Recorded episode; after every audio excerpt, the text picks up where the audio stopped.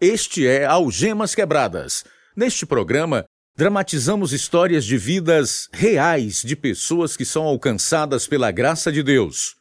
Nos episódios anteriores, você acompanhou a história de Meire Jane Pontem, que nasceu com paralisia cerebral, foi desenganada pelos médicos, mas Deus tinha um plano para usá-la grandemente, ensinando a outros através de sua vida. E hoje, excepcionalmente, traremos o depoimento de uma mãe e de uma irmã que também vivem um drama semelhante e têm encontrado em Cristo força para prosseguir.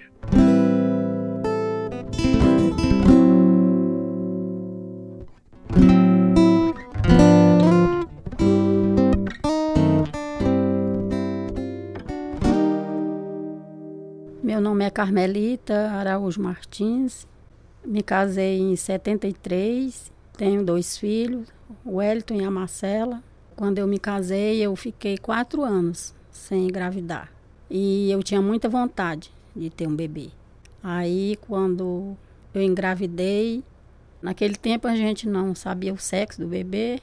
Quando nasceu, era um menino, que é o Elton, que é especial. Aí, depois de quatro anos, eu tive a minha filha Marcela. Quando meu filho, o Elton, que é especial, nasceu, eu... Eu achava que ele era normal, eu não sabia que ele tinha nenhum problema. Depois, assim, que foi passando, me, cinco, chegou cinco meses, que ele não, não sentava, né, não controlava o, o pescoço. Aí foi que nós fomos achando que não é, não estava certo. Nesse tempo, o médico que estava no hospital nem quis nem me atender, eu tive ele pelas enfermeiras, né? E fui para casa e... Quando foi com treze dias de nascido, ele teve uma convulsão e uma desidratação muito grande. Aí a gente, naquele tempo, morava na, na Lagoa de Santo Antônio e foi uma coisa muito, muito triste para nós. Mas, enfim, aí levamos no médico, o médico passou uns remédios, aí ele ficou bom, né? Mas depois a gente foi vendo que ele não, não sentava, que ele não segurava o, o pescocinho, era todo molinho, era, era bem fortinho, bem, se alimentava direito, como uma criança normal, mas não fazia o que as outras crianças faziam. Até que eu vim no médico aqui na Nova Rússia com ele. Aí, quando eu soube, foi uma coisa muito... Desculpa. Foi uma coisa muito triste o que ele me disse. Eu vim sozinha com ele. Sempre que eu falo nisso, eu me emociono ainda. Aí ele falou que ele era doido. Que ele era doido, que ele não tinha jeito, que eu levasse ele para Fortaleza. Porque ele era doido. Foi só o que ele me respondeu. Eu lembro que era assim, o consultório em cima, assim, disse uma escada de madeira. Eu nem sei nem como eu disse. Aí saí chorando no meio da rua com ele no braço. Aí encontrei com a minha avó, a mãe do meu pai. Aí eu falei com ela, mãezinha, eu chamava ela de mãezinha. O médico falou que o Elton é doido, que o Elton não, não tem jeito. Aí ela me confortou, me confortou, me levou junto com ela. Eu vim para casa do filho dela que ela estava. Aí eu sei que foi muito triste, que eu não gosto nem de lembrar ainda. Assim, no dia que ele falou, no dia ele falou que eu levasse ele para Fortaleza para fazer um, um tratamento. Aí eu falei que o meu marido estava no Rio, ele me mandou me buscar para lá. Aí lá foi que eu fui saber de tudo, né? O porquê que ele era daquele jeito. O que que ele tinha. Aí eles falaram que foi pa- paralisia, né, foi paralisia cerebral, né? Que ele, eu não, ele era muito grande, eu não tinha força, né? E acabou que deu problema na hora do nascimento. Aí ele, era, aí ele ficou do jeito que ele é hoje. É, meu esposo me deu muito apoio, minha família toda, sempre me apoiaram, sempre me ajudaram, assim. Todo mundo ama ele, né? Desde o primeiro dia, ele é sempre uma, uma, uma pessoa muito amada. Todo mundo da família, todo mundo aceitou, né? sempre tivemos ele como uma, uma pessoa normal, né? E lá ele fez tratamento, muitos anos de fisioterapia. Fez ele da, da, da cabecinha dele, ele não tem nada. Na cabeça dele, ele é, é, foi poucas coisas que deu na hora do nascimento que prejudicou a parte motora, a parte motora dele, mas a mente dele não foi afetada em, em nada. Coisinha pouca, muito pouca, que no Sara eles fizeram também um exame lá e foi coisinha de, não é nem milímetro que deu, deu na, no problema dele. Aí depois de quatro anos eu engravidei da minha filha Marcela. Foi uma bênção, né, também, porque quando a gente viu que ela era perfeita, que a gente tinha uma preocupação muito grande, né? Porque uns diziam que se ele era daquele jeito, outro podia vir pior. Então, quando eu engravidei dela, não foi nem programado, não. Eu engravidei porque eu tive um tratamento. E quando eu soube que estava grávida, eu fiquei um pouco preocupada, achando também, porque ele tinha só quatro anos, que eu achava que ele ia ficar com ciúme, que eu achava que, né? Mas foi uma benção quando ela nasceu. Eu lembro do primeiro banho que eu fui dar nela. A gente ficou muito feliz porque ela ficava em pezinha dentro da, dentro da banheira, né? E a gente foi lembrando a época dele, né? Foi onde a gente foi aprender mais o que era uma criança normal, né? Ela com três meses de nascida, a gente descobriu que ela tinha glaucoma. Aí foi uma luta muito grande, porque eu, a gente tinha que estar cuidando dos dois, né? Ah, então foi também aquela, aquele outro baque, né? Que a gente recebeu. Oi, meu nome é Marcela. É, eu tenho um irmão especial, tem paralisia cerebral. Mas é, quando eu nasci, demorou um pouco para eu entender, né, a situação. E criança ainda, é, às vezes por, por a gente tra- se tratar de uma maneira tão natural, eu ainda pegava birra com ele, por televisão, né? Ele queria assistir uma coisa, eu queria assistir outra. Coisa de irmãos mesmo, né? Ele ficava da maneira dele reclamando e eu reclamava com a minha mãe também, que ele só queria assistir aquilo, eu queria assistir outra coisa e tal. Mas assim, conforme o tempo foi passando, a gente sempre, eu, eu sempre o amei muito e ele me ama demais também. Ele se preocupa comigo, ele sente falta quando eu não posso estar lá, eu sinto falta. Eu jamais queria ser sozinha, eu dou graças a Deus por tê-lo, graças a Deus pela luta dos meus pais. Mas ele, eu converso, a gente, ele não fala. Ele não, não, não faz nada sozinho. Tudo são principalmente meus pais, para banhar, para dar comida, para pegar de um lugar para outro, para movimentar.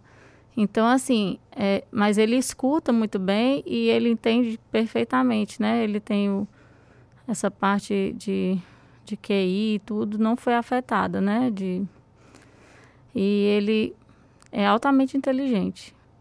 O meu irmão, ele é especial para nós, como família, sempre muito amado por todos, os tios, os, os primos, a gente.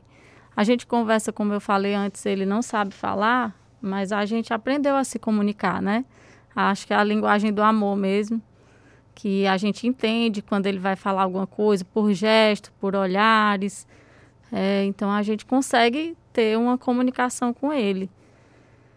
E ele é um ser é, é especial para nós, mas principalmente para o Senhor.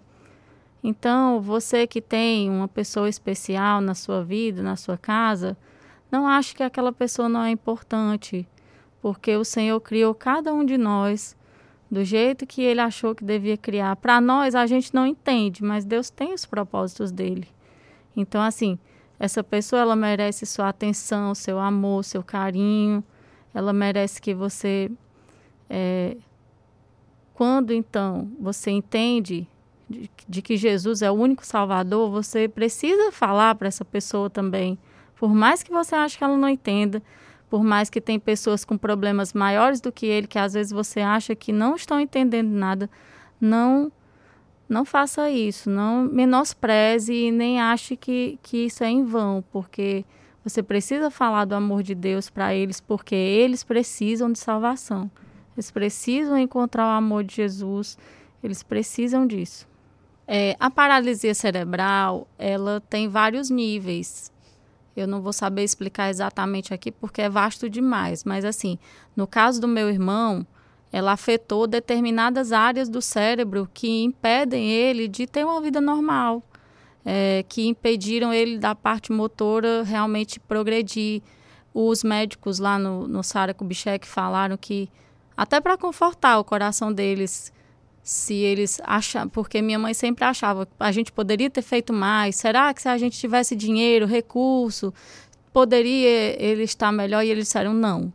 As áreas afetadas dele, não, mesmo que você tivesse feito fisioterapia, mesmo que você tivesse feito fono, mesmo que você tivesse feito o que fizesse, não ia mudar, não ia fazer diferença. A fisioterapia é, servia para melhorar a vida dele, tipo, por causa da rigidez nas pernas, mas não faria ele andar, pegar uma colher e se alimentar. Então, tem outras pessoas, já porque a paralisia ela é causada, no caso da cerebral, por falta de oxigênio na hora do nascimento, que no caso dela passou do tempo, né, de, de o bebê nascer, porque era para ter sido uma cesárea, mas muitos anos atrás aqui em Nova Rússia, e ainda hoje acontece, né? É, Ah, ocasionou isso. E quanto ao preconceito, o preconceito ainda existe hoje. Tem pessoas que acham que, que ele não entende, ou que não falam, não fa- não, aí não cumprimentam, não falam.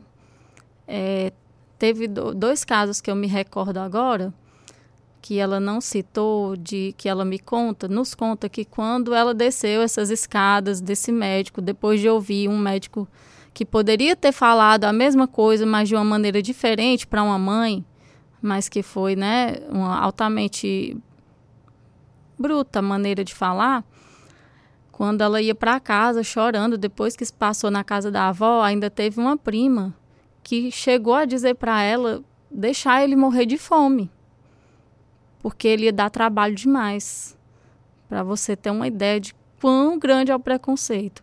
E outro dia...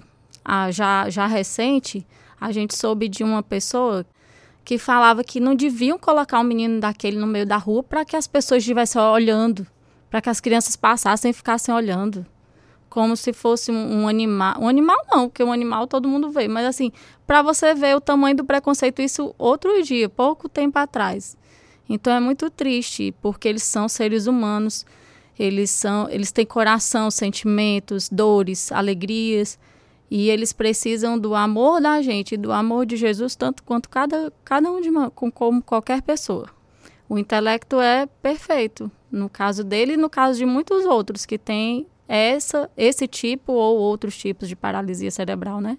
É, assim, no caso da, das pessoas é, se comunicar com ele, é, pode dar um bom dia, pode conversar com ele, que ele entende.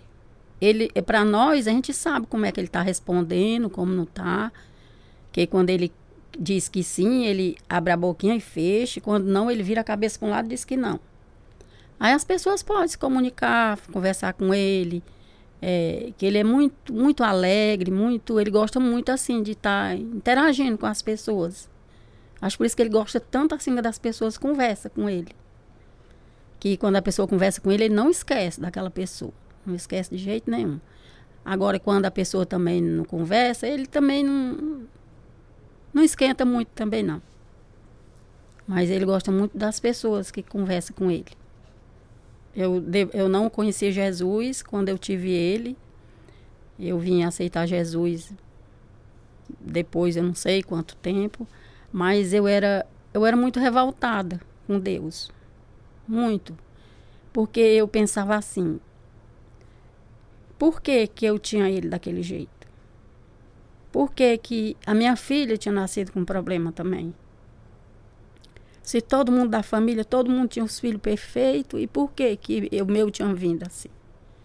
Aí, às vezes, tinha uma tia do meu esposo, que ela é uma mulher de muita fé, e ela falava em Deus, e eu falava muitas vezes, hoje eu me arrependo, Jesus sabe do meu coração, eu sinto uma dor quando eu lembro disso. Mas eu cansei de responder a ela assim, que Deus, que Deus é este? Onde é que está este Deus que não existe? Aí, quando eu aceitei Jesus, tudo mudou na minha vida.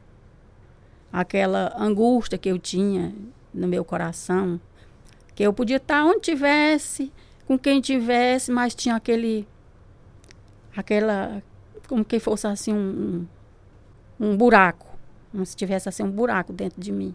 Eu não tinha, eu tinha amor, sempre tive muito amor pelos meus filhos, por todos, pelo meu esposo, por todo, mas tinha uma falta muito grande dentro de mim que eu não entendia. Então, quando eu conheci Jesus, foi, foi uma coisa que foi muito, muito maravilhoso, porque acabou-se aquele, aquela coisa que tinha dentro de mim. Eu, aquele vazio que tinha dentro de mim acabou. Às vezes até a gente sente tristeza, não por, por ele ser daquele jeito, mas a gente sente tristeza da gente estar tá envelhecendo e não ter mais o, o, as forças de cuidar dele, como eu cuidava, né?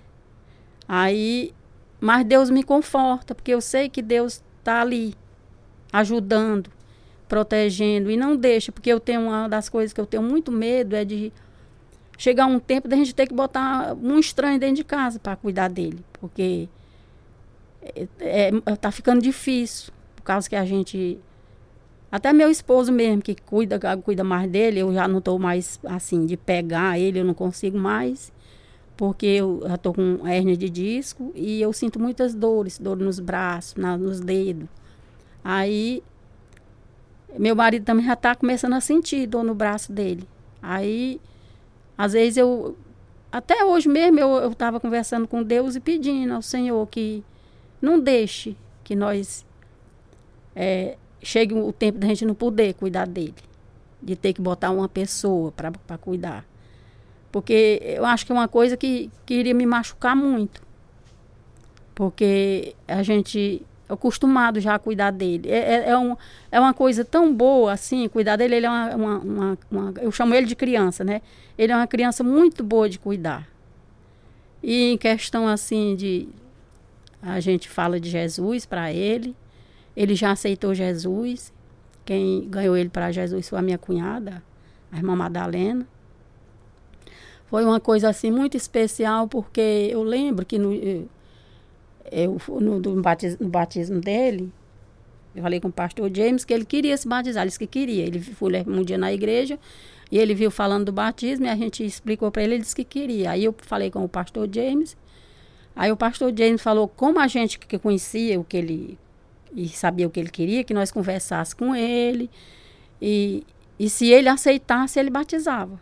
Aí a gente conversou e ele quis se batizar. Então, quando foi no dia do batismo dele, eu acho que foi uma coisa que tem gente que até fala que foi nós que botei, mas não foi, foi coisa do coraçãozinho dele mesmo. Que eu lembro que ele estava com febre, e eu conversei com ele, meu filho, deixa que deixar para batizar outro dia, que meu filho hoje está com febre, não vamos não. E não, ele disse que queria ser batizado. Aí a gente levou, e ele foi batizado nas águas. Para mim, eu acho que o amor de mãe e de pai, eu acho que supera tudo. Supera tudo. Eu acho que é difícil. Até mesmo para quem não conhece Jesus, é mais difícil, né? Muito mais difícil. Mas pelo amor de, que a gente tem pelo um filho, eu acho que é tratar normal. É deixar normal que tudo acontece. E eu aprendi muito na minha vida com ele. Com ele, com ela. Aprendi muito. Porque... Quando eu fui para o Rio de Janeiro, eu era a, a, a menina do interior. Nem sequer andar, eu sabia. Nem sequer ir para um médico só, eu não sabia. Aí, quando eu tive ele, Deus me ensinou tudo. E eu digo que, que aprendi mais com, com ele do que eu sozinha, assim, nessa, nesse, neste tempo. Porque eu, eu levava ele para o médico sozinha, eu não esperava por ninguém. É, muitas vezes eu passava Ele tinha muita crise de bronquite, pneumonia. Muitas vezes eu saía de casa às cinco horas da manhã e ficava com ele no hospital sentado numa cadeira de ferro. Passava dois, três dias. Se eu saísse, ele, qualquer coisa que ele mexia, ele tirava o soro. Aí ficava mais difícil, né, para botar. Então foi, foi difícil, foi. Mas foi uma coisa que o, o amor foi, foi tão, era tão grande, é tão grande que eu levei tudo normal. Hoje em dia que eu fico pensando assim, meu Deus, eu passei por tudo isso. Que eu lembro que lá no, no Rio, onde eu morava, meus vizinhos, tinha uma vizinha que falava, me chamava de Lita, falava, Lita, você não vai aguentar. Que foi no caso dos dois, né? Quando ela nasceu também com um problema que a gente ficava, eu ficava indo com um e o outro. E eu não podia botar meu marido para ir comigo, porque quem ia trabalhar, né? Aí muitas vezes ele chegou, ele chegava meia-noite em casa. Muitas vezes ele ia me esperar na rua, no, no ponto de ônibus mais próximo, para ver se, se eu chegava. Ou então ia no hospital mais próximo para saber onde que eu estava, para ir atrás de mim. Não tinha telefone, não tinha nada, né? E eu, eu penso sempre assim, o amor. O amor é o amor é, que nos ensina a cuidar, a, a passar o que a gente tiver que passar. Principalmente quando a gente tem Deus no coração. Porque a gente tem a quem pedir socorro, né? Se a gente está passando por uma coisa, um momento difícil, a gente sabe que tem Deus, tem Jesus ali para nos atender. Quando eu não tinha, era mais difícil. Porque dava até, em vez de, de, de eu ir falar com Deus, mas como eu não sabia, eu ficava revoltada. E o, a situação, assim, de tratar, assim, tratar ele como uma pessoa normal. Eu nunca tratei ele como um doente, não. Acho que se ele fosse perfeito, eu faria a mesma coisa. É claro que com, agora tem as suas limitações dele, né? Mas eu... acho que é como se eu tivesse criado ele, sabe? E eu tinha criado do jeitinho que eu criei ele agora. Até agora. Quando eu paro para pensar, me dói, me dói muito. Quando eu olho para ele, eu vejo que ele não pode é, viver como a gente. Ele não pode sair sozinho, ele não pode é, formar uma família dele, ele não pode nem se coçar sozinho. Então, assim, quando eu paro para pensar nisso, eu oro muito ao Senhor e peço que o Senhor conforte o coração dele. Porque se, se é ruim para nós, imagine para ele a questão da, dessas dificuldades, né? E dizer para as pessoas que realmente tem pessoas com problemas, né? Com problemas que têm motivos para estarem tristes, têm motivos para... E mesmo assim, ele, ele sorri. Você dificilmente não vê ele sorrindo. Então, assim, que as pessoas vejam que tem pessoas que realmente têm problemas reais e para que essas pessoas deem mais valor à sua vida, à sua saúde, né? A, a... Porque muitas vezes a gente tem... Saúde pode fazer o que quiser e ainda reclama, né? Ainda reclama. E tem outras pessoas que realmente têm limitações bem grandes e que mesmo assim estão sorrindo. É, minha mãe, eu, eu nem consigo explicar em poucas palavras a minha mãe e a gratidão que eu tenho no meu coração por ela. Porque ela realmente foi uma guerreira e ela era uma jovem, como ela disse, do interior, que não tinham, eles não tinham recursos financeiros, é, o dinheiro era para o básico, né?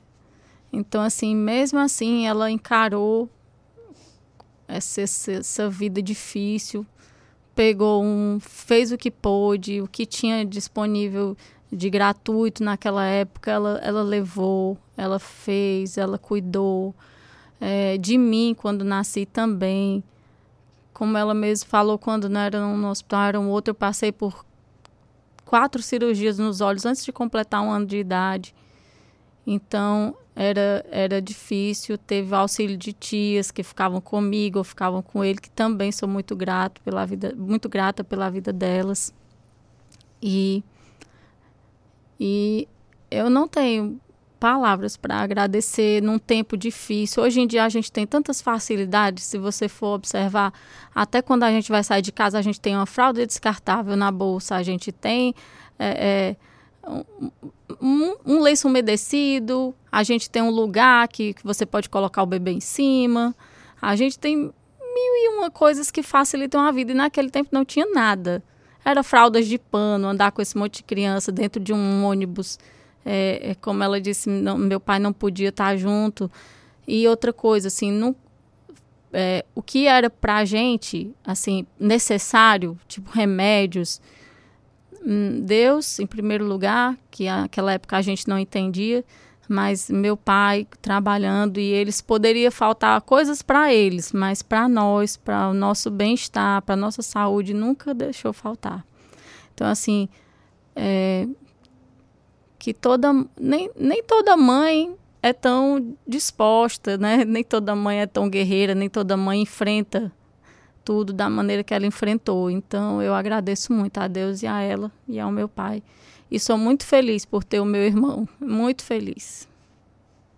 Uma coisa que eu queria também deixar uma palavra de gratidão e de para o meu pai, porque os dois foram guerreiros na, na maneira que, que puderam, né?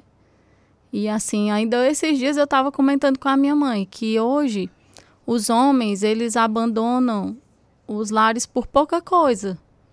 E eu falo para ela, graças a Deus que o meu pai nunca quis abandonar esse barco. Porque com esse histórico todinho, ele nunca abandonou a gente, né? Ele esteve lá e está conosco até hoje nesse barco, lutando junto com a minha mãe, cuidando de nós até hoje, que até hoje ele cuida de nós, ele, ele faz, o, faz o que não é para ele fazer mais. E ele continua fazendo. Então, eu quero agradecer demais a, a, vida, a Deus pela vida do meu pai, viu, pai? Muito obrigado, porque o senhor nunca abandonou, nunca abandonou o nosso barco. Hoje, no Algemas Quebradas, você acompanhou excepcionalmente o depoimento de Carmelita Martins e Marcela Miranda. A palavra de Deus diz no Salmo trinta e um, vinte e quatro: sejam fortes e corajosos todos vocês que esperam no Senhor. E em Mateus onze, vinte e oito, Jesus nos diz: venham a mim, todos que estão cansados e sobrecarregados, e eu darei descanso a vocês.